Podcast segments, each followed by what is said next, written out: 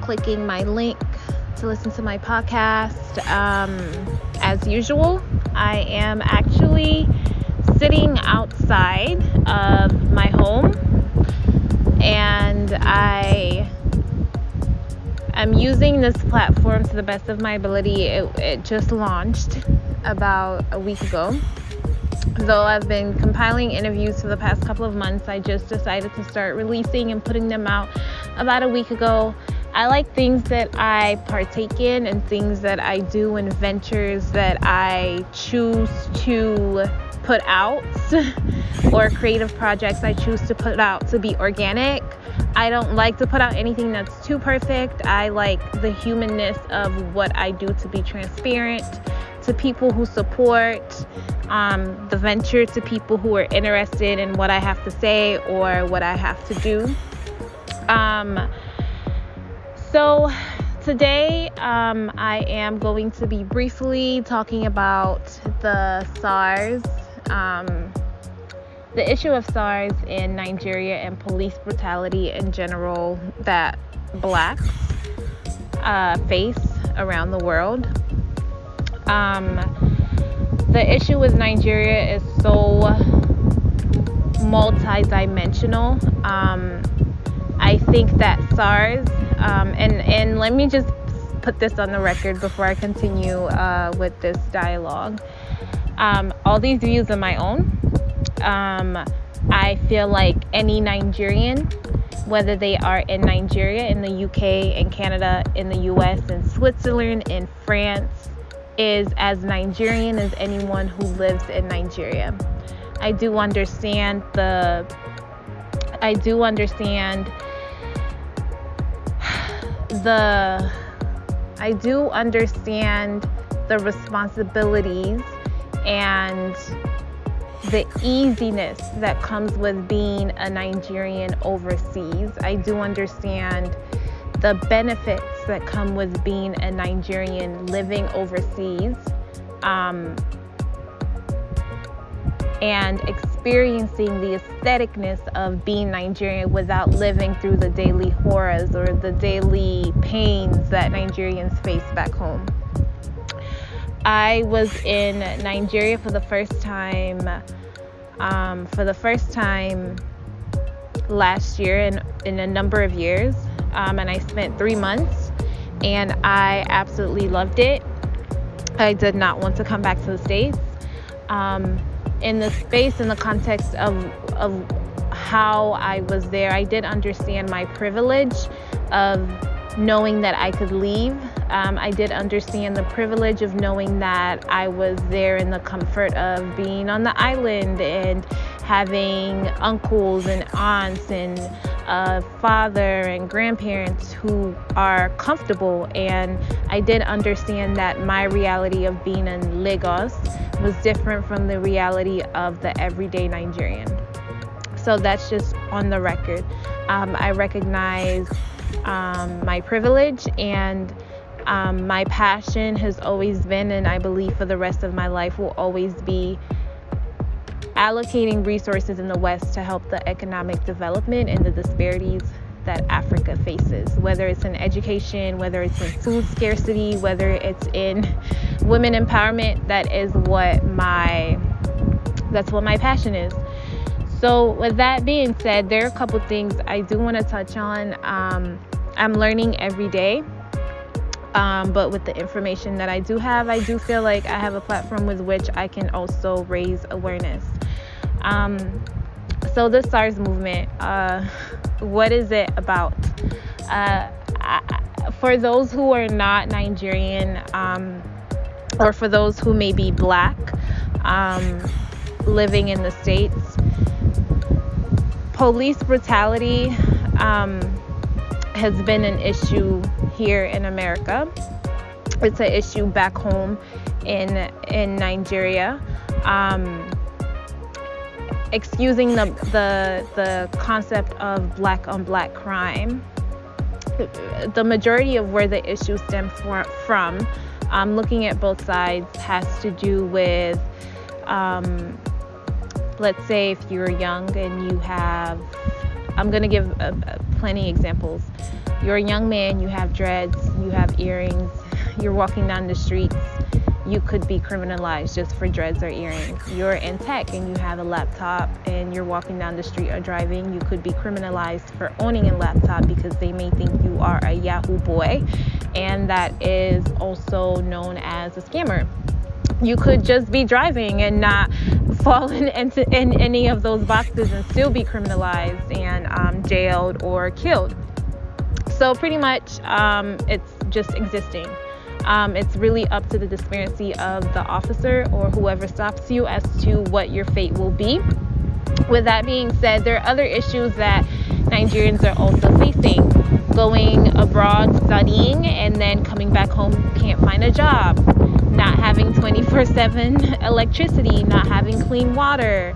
Um, um, the the high cost of living without um, the resources to live. So I personally feel that there has been so many different frustrations that have led to this point, and people are tired. And when you feel like you have nothing to lose, and when you feel like you have nothing to live for, and when you see people who are in office or people in power cruising, um, which is my favorite term right now, cruising, literally just living life as if nothing is happening, um, you have to expect that there's going to be some tipping point.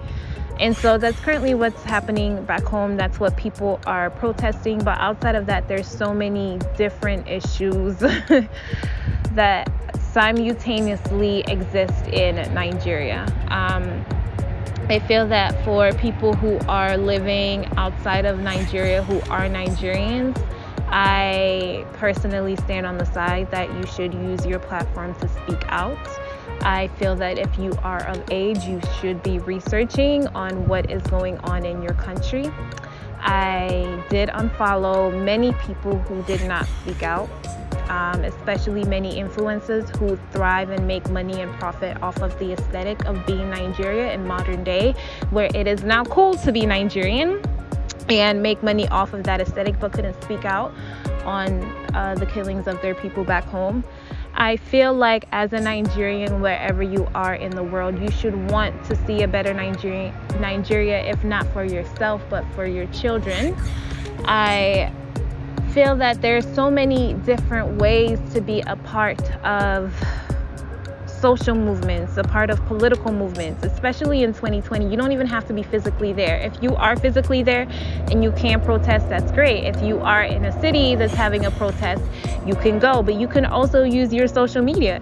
If you don't want to use your social media, you can also donate. If you don't want to donate, you can also inform, you can sign a petition. There's so many different ways to be of support to issues going on um, in the world.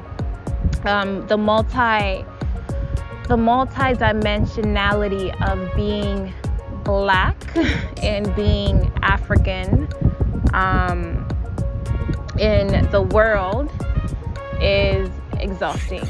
I feel as though police brutality protests just kind of not necessarily ended here. Um, they have kind of stopped being as exposed in the US, and officers weren't charged. For the record, Breonna Taylor was murdered by police in the US, and so were countless other black um, citizens of the United States. And you see the same thing um, back home in Nigeria. So it's it's really sad. Um, it's it's really disappointing. It's really depressing. Um, and it's really disheartening to see people care more about their aesthetic than um, than people dying. Um, it's very disappointing. Uh, I want to encourage anyone who is listening if you can't do anything else to research how black people are being treated around the world, to research how black people are being treated, not just in Nigeria. Nigeria is at the forefront right now, but not just in Nigeria. Um, all of Africa. I was fortunate enough to have two parents that, from a young age, had my brothers and I watch movies like Sarafina, watch documentaries on African figures like Stephen Biko, um, Nelson Mandela. I was fortunate enough to be brought up in a home where my mother told us countless stories about our grandparents and um, the Biafran War. And so I grew up having kind of a, a background and knowledge of the importance of social and political advocacy for your people not everyone is fortunate like that. Then I also went to a HBCU where African American history was mandatory as a freshman, where you marched to the polls with students when it was time to vote, um, where certain things were just normal. We had people like John Lewis come to campus. We saw pictures of our founder with notable figures like MLK. And so I want to encourage everyone who is listening to this podcast to research, to become educated, to find how you want to utilize your voice um, to spread awareness, how you want to utilize your platform, what kind of legacy you want to leave as a human being concerning issues of your people. If you are black, if you are Mexican, if you are from the Middle East, if you just wholeheartedly care about people who are being oppressed. Um, with my different ventures and different things that I do, I have felt very uncomfortable posting about anything else outside of the plight of Black people, especially in 2020. COVID has hit Black people in America at dispor- disproportionate rates. Um, uh, it's affecting so many. Just, there are just so many different I, I don't I wouldn't if I if I listed how 2020 has hit the black community not just in America and abroad we would be here forever. Um, but there are ways you can help. There are ways you can you can do something. So I am still learning every day how to use my voice how to use my privilege how to use my resources um, I'm never ashamed to post a million times on Instagram, to post a million times on Twitter. I have no shame when it comes to the the plight of black people. I have no shame at all. Um, I will post and post and post and post when it's not cool, um, when it's cool, when it's trending, and when it's not trending. Um, and I just want to encourage everyone else, especially Nigerians who are abroad, who benefit from the coolness, the Davido fall, and all these different things, who are so proud when it's Independence Day and the Shade Room post. So also speak up for your people. It's a post. You can post. It's lit like y'all. It's literally as simple as clicking that arrow and like sharing. That's literally, and I'm bullying. Like, I really hope when people see me post, they start to reconsider why they're not posting. Or even if you're not doing it on a public platform, why they're not researching. I want you to feel bad. Like, I want you to feel uncomfortable at the images I share. I want you to. I want you to know what is going on. That is the purpose of my platform.